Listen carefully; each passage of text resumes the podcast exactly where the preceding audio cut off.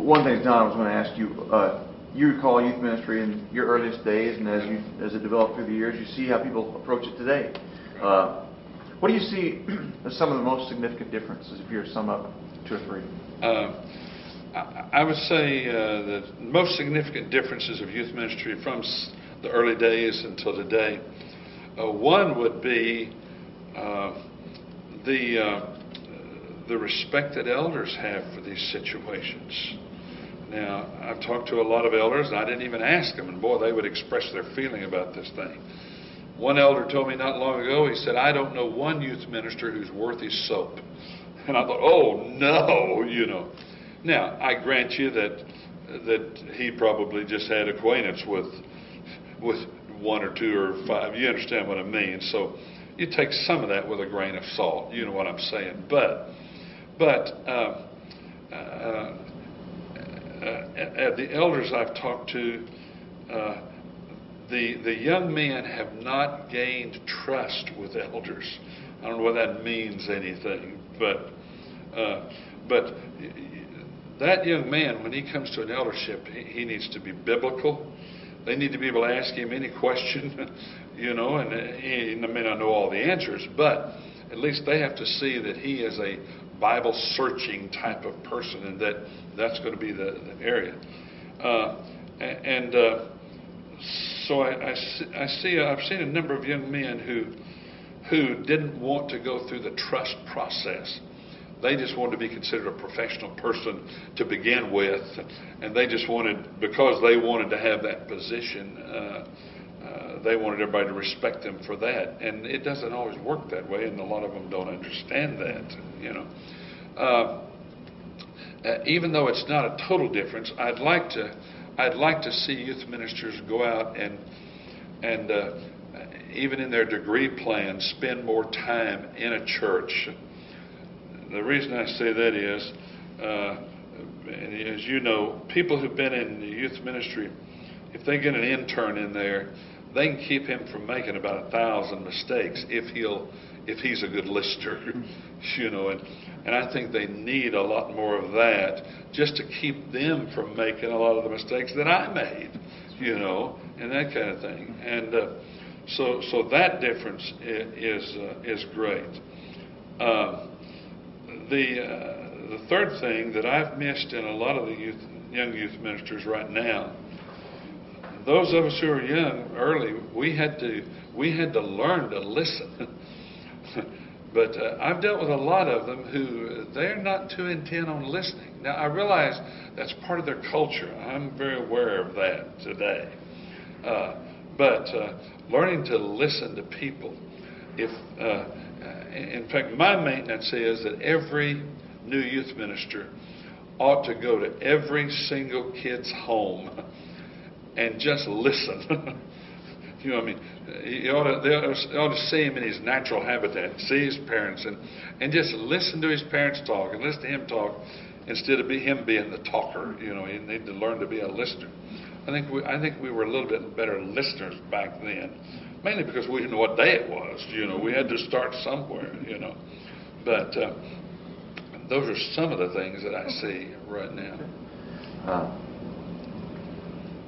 Who are some of the people that were key in your life, key influence in your youth ministry, and but maybe even beyond that? Well, interesting enough, when I was born here, as I said, in Cyril, Oklahoma. We're talking about the key influences in my life. My dad was not a Christian, and my mother was. And there was a little wooden church building that sat right where this building sits, where we are taping this today. One of the men was Brother Ben Taylor, worked for the Frisco Railroad. And another one was Dick Biggs. He was a carpenter. And we had about 40 people, maybe, on a good day, you know. But Brother Ben, when I was a little boy, he got me up leading singing when I was about 4. And I didn't know whether the book was right side up or upside down, or I didn't know, but he'd just put me up at the front. And Brother Ben would start the song, and he'd beat on the floor with his foot to keep the time. He'd beat on the book with a pencil to keep the time. He actually led the song, but because I was up the front, I thought I was leading it. I didn't know, you know. But he would come out of the church building when I was a little kid and sometimes would hand me a Bible tract. It cost 10 cents back then. He had bought it with his money. And he'd hand it to me and say, "Don, I want you to preach the gospel someday." He did that a number of times. One time when I was a teenager, he finally, one day he walked out and handed me the old Oliphant Rice debate. Paperback book, corner rolled up, torn off of one corner. He had written in the front of it to Don Williams with some scripture from Revelation, signed his name, said, "I want you to preach the gospel." And he said, "Someday I want you to hand this to a young man that you want to preach." Well, I now have about 7,000 religious books in my own personal library. But next to my Bible, that's the most precious book I have. And I've had a hard time turning loose of that because it was one of the biggest encouragements I ever had to, to preach. I can't tell you whether the Oliphant Rice debate was any good or not, but that book and what it meant as a gift from him was just a precious treasure. In fact, his son, who is an elder in the church in Austin, knocked on my door last week and spent an hour with me. And that was a tremendous influence to be in a little church where just the members encouraged you, And then probably the two greatest teachers I ever had were Dr. Frank Pack and Dr. Neil Lightfoot at Abilene Christian. They were just fantastic teachers. I had other great teachers, but boy, they were great influences.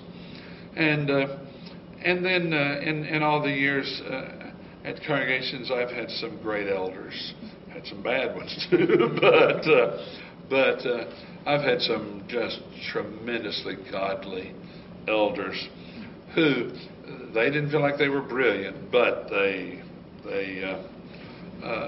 you knew that their purpose was to glorify God. And boy, you go back and you look at those kind of people and you love them. Boy, just great influences. Of course, then, by the way, my dad became a Christian. At first he fell away from the Lord and then he came back. And in his last 30 years, he was just couldn't have been stronger. Taught a Bible class and led singing and did everything. And so I would never put any of those other people before Mother and Dad, because my mother read her Bible every night of the world, and I saw that as a little boy kind of thing. So Mother and Dad's influence would be really at the top of the list on that. By the way, I could not leave out a lot of these youth ministers who've just been unbelievable people in my life, Wally Wilkerson, Tim Lewis, these kind of people, just great people, caring, loving. But those are some of the biggest influences. Appreciate that. Now you're in a position more and more so you had through the years. If you had to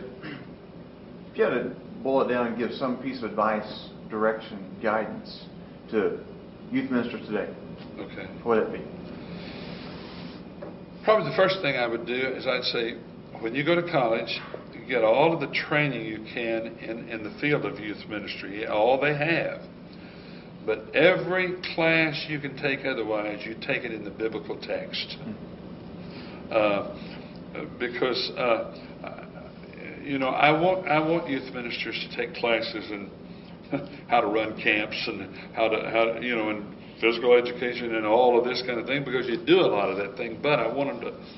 But every class I could take that, outside of my major, I took it in the biblical text, and I wouldn't trade that for a thing in the world, because the number one responsibility you have is to be a supplement, not the primary one, but a supplement to the mother and dad for teaching this kid God's Word. That's the thing that has to do. So I'd say you take all the Bible you can. The second thing I would say is that you have to do is you have to have your own personal quiet time every single day with God. No, there's no way around it. That's just, you can say all you want to. I don't care if you do 117 other things. You have to have your own personal quiet time with God, both your meditation, your prayer, and your Bible study of your own, because you have to listen to God first. So that's a crucial one.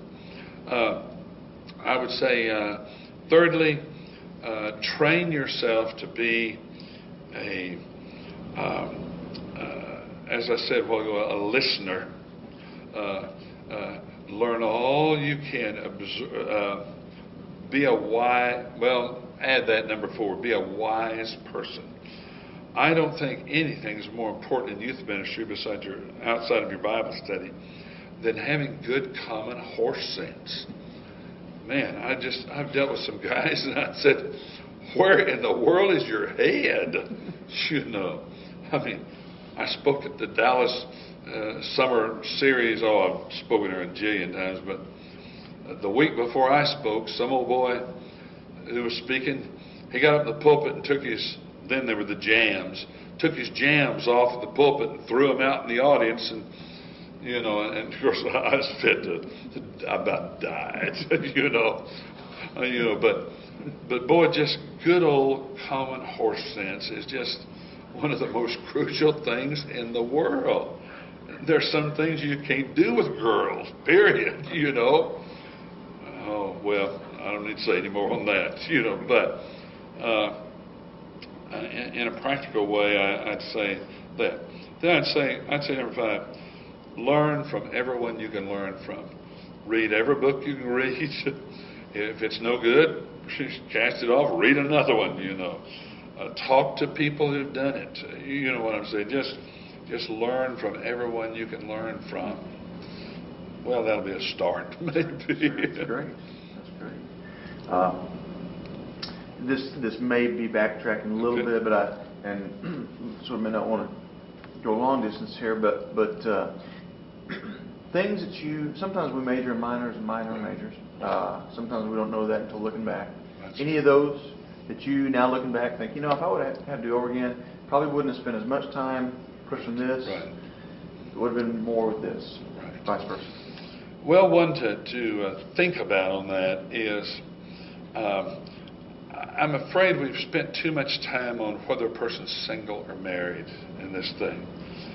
And I know there's some churches that will not hire a single man. But the point is, from the beginning, I decided that was not the crucial issue, and I was not going to let it be. And I decided to start with that I was going to pray to God and say, God, if I'm single, I'll be used of you, and if I'm married, I'll be used of you, and I will never let the situation decide that.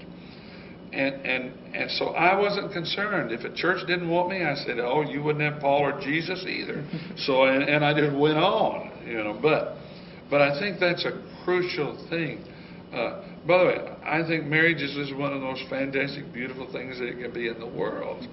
But I think there are pluses and minuses on both sides of the fence. You know, and so when I look back now at about things that I would give less time to or more time, I would again start out and say, that is not the issue. You can do unbelievable work, whatever, you know, whichever way you find yourself in that thing. If I were to go back now and start again, I would spend more time in my Bible. What I mean by that is, once I did a job description at Lubbock, you know, and as I said, I had 30 programs running at the same time. I discovered that I was not spending enough time in the Word. Now, you may say, well, I won't have time to take so-and-so to here or whatever. Well, tough luck, you know, that kind of thing. But I definitely would spend more time in the Word. The third thing I would do if I started again was, as I said, I would spend less time with those who already have it together, and I would spend more time with the ones in the middle and the ones who, quote, really need me more. It's not as much fun. Some of them have more difficulties, but I would do that more, I think, if I went back. I would also definitely spend more time with mothers and dads, trying to train them. Now, maybe I should explain that. I didn't discover this till about 20 years ago, but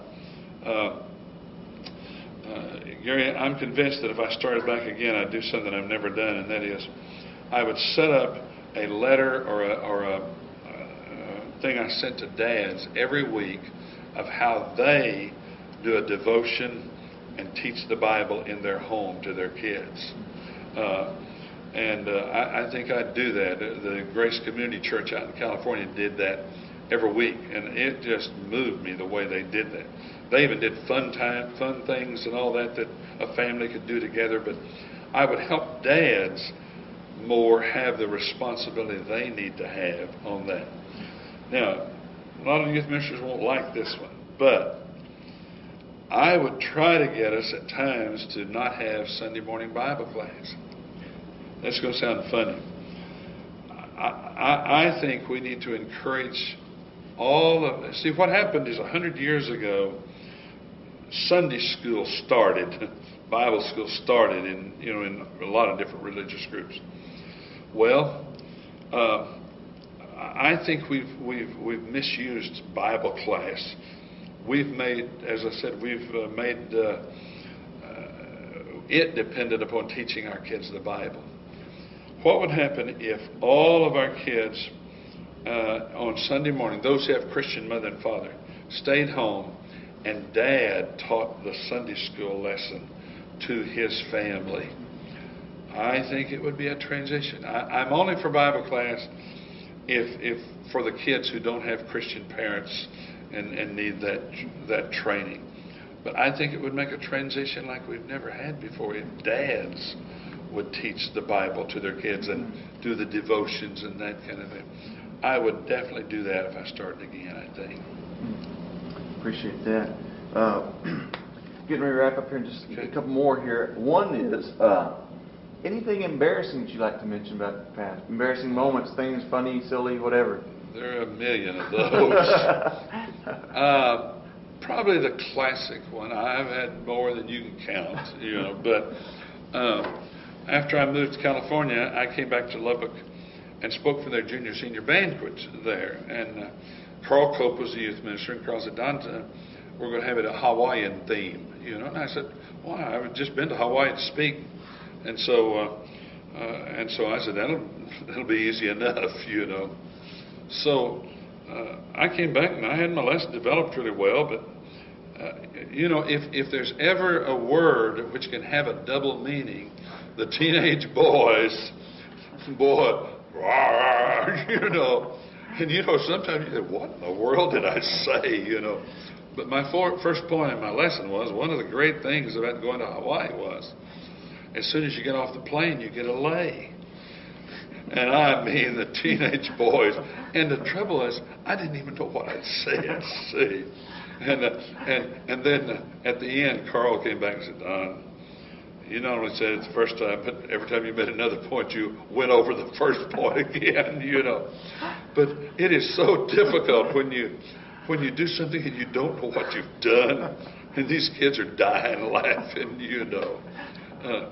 there's some that I probably can't tell here, but oh yeah, and of course one of my problems in that, Gary, is that I'm a person, if something's funny to me, if I'm out somewhere, if something's funny to me, I just die laughing, whether anyone else does or not, And I was at a youth rally in Bakersfield, California, and this young kid was speaking, and he was doing such a great job. He was doing a marvelous job, but he used an old illustration about his old pickup. I said, my old pickup is just a bunch of nuts and bolts, is all it was. And he used a good illustration about it. And right at the end, he came back and he said, my old pickup, it was just a bunch of butts and notes. That's all it was. And, man, I'm on the front row, and I just hee-hawed. No one else in the audience laughed except for me, But if something's funny to me, I just want to enjoy it, But there are a couple I'd like to tell, but this tape will be used in a lot of places, But, oh, yeah. All of us have done dumb things, By the way, that's the greatness of getting with a lot of youth ministers. You don't have to make up stories. You've done enough dumb things to mess it up. But well, Don, what's God doing with you now these days? Okay, what's God doing with me now? A year and a half ago, I retired from Abilene Christian at age 65, and I moved back here because my mother was in a nursing home. And I had prayed to God for a long time. I'd been coming for every weekend I could for 4 years. I'd drive here every weekend to be with her. So I prayed to God that he would let me be with Mother. And so he did. And once I retired, I was able to move back here into the house that we moved into when I was 4 years old. And I got to be with my mother every day at the nursing home. And she was still where we could play dominoes together and that kind of thing. So I spent all day with her, and I felt that was my ministry. And I had no hesitation about it, and I wouldn't go anywhere. I would only preach on Sundays if I could teach a Bible class, preach, and then go be with Mother all afternoon and come back and preach at night, you know. So it was great, and I got to be with her, a year and a half, literally, before she passed away in April. So now I teach the Wednesday night auditorium class here. I fill in pulpits around in the area. A lot of these congregations around here don't have anyone to help with counseling and premarital counseling and this kind of thing. And so I've done a whole lot of that already. And so to be honest, I'm really confused right now, because I thought when you retired, you just got to sit in the chair and watch Price is Right and all that stuff. But I have more to do almost than I can shake a stick at, which that's great. I don't want to be sitting down. I want to be productive for the Lord, and I'm just thankful He's letting me do some of these things. I don't know what the future is. If God opened the door for a congregation, I might take that position. But I'm surely not just biding my time now, you know. And I found that a lot of these little churches have big needs, you know. And I'm hoping we just got a new pulpit minister here, fine young man, and I'm hoping I can be a help to him. I have a little bit of desire, as I've always had to kind of help new preacher. I mean, he's not a brand new, but he's young enough in this thing that I hope I have some things to share. I don't want to try to take over, but I want to share some of those kind of things, Well, there is no doubt you do have plenty to offer and to give. In fact, it is, Don, an honor, and I wish I could use some different words to say what it means for you to be sharing this time with us as a conference, and also with me personally, and in every way, because you have a common word we use now is mentoring, and we use that, and there was mentoring long before that word was used, and you were doing it, and we sure appreciate and love you. Well, go ahead. Don't hate me when you have to edit this whole thing. right. We won't. Is there anything maybe that you would like to say that has nothing to do with any questions that we asked you today? Oh, I haven't thought of that. Well, this is just a quick one. Because a lot of us who were in youth ministry at first, we're getting older, a whole lot older. And there are some who've really had some tough times physically, especially Wally and ones like that. So don't forget to pray for people like that and go see them, because I don't want Wally to get away from this world without ever a guy who can sitting down with Wally for several hours if he can, and just being blessed. You know what I mean? That kind of, Wally's had cancer for 21 years now, plus MS and all my. So I'm not talking about just him. There's several youth ministers who've gotten up in years. Of course, we lost Bobby Heise, and what a tremendous loss and gain. But be sure, and you young youth ministers, and bless these who've been around. They're not wanting any pampering, or they're not wanting to be patted on the head, you know, or they're not wanting applause. But I'm just saying, be sure to keep them in your prayers, because some of them are really going through some physically difficult times right now. I don't know why that hit me, but that's just so crucial. I don't know of anything else, especially, that's all I think of right now. Well, that's great. I want to tell you again, we honor you, love you, appreciate you for all that who you are now, and for the way that you paved through the years. And you just mean tremendous amounts to so many of us throughout, across the board. Yeah. Well, I didn't talk. Oh, go ahead.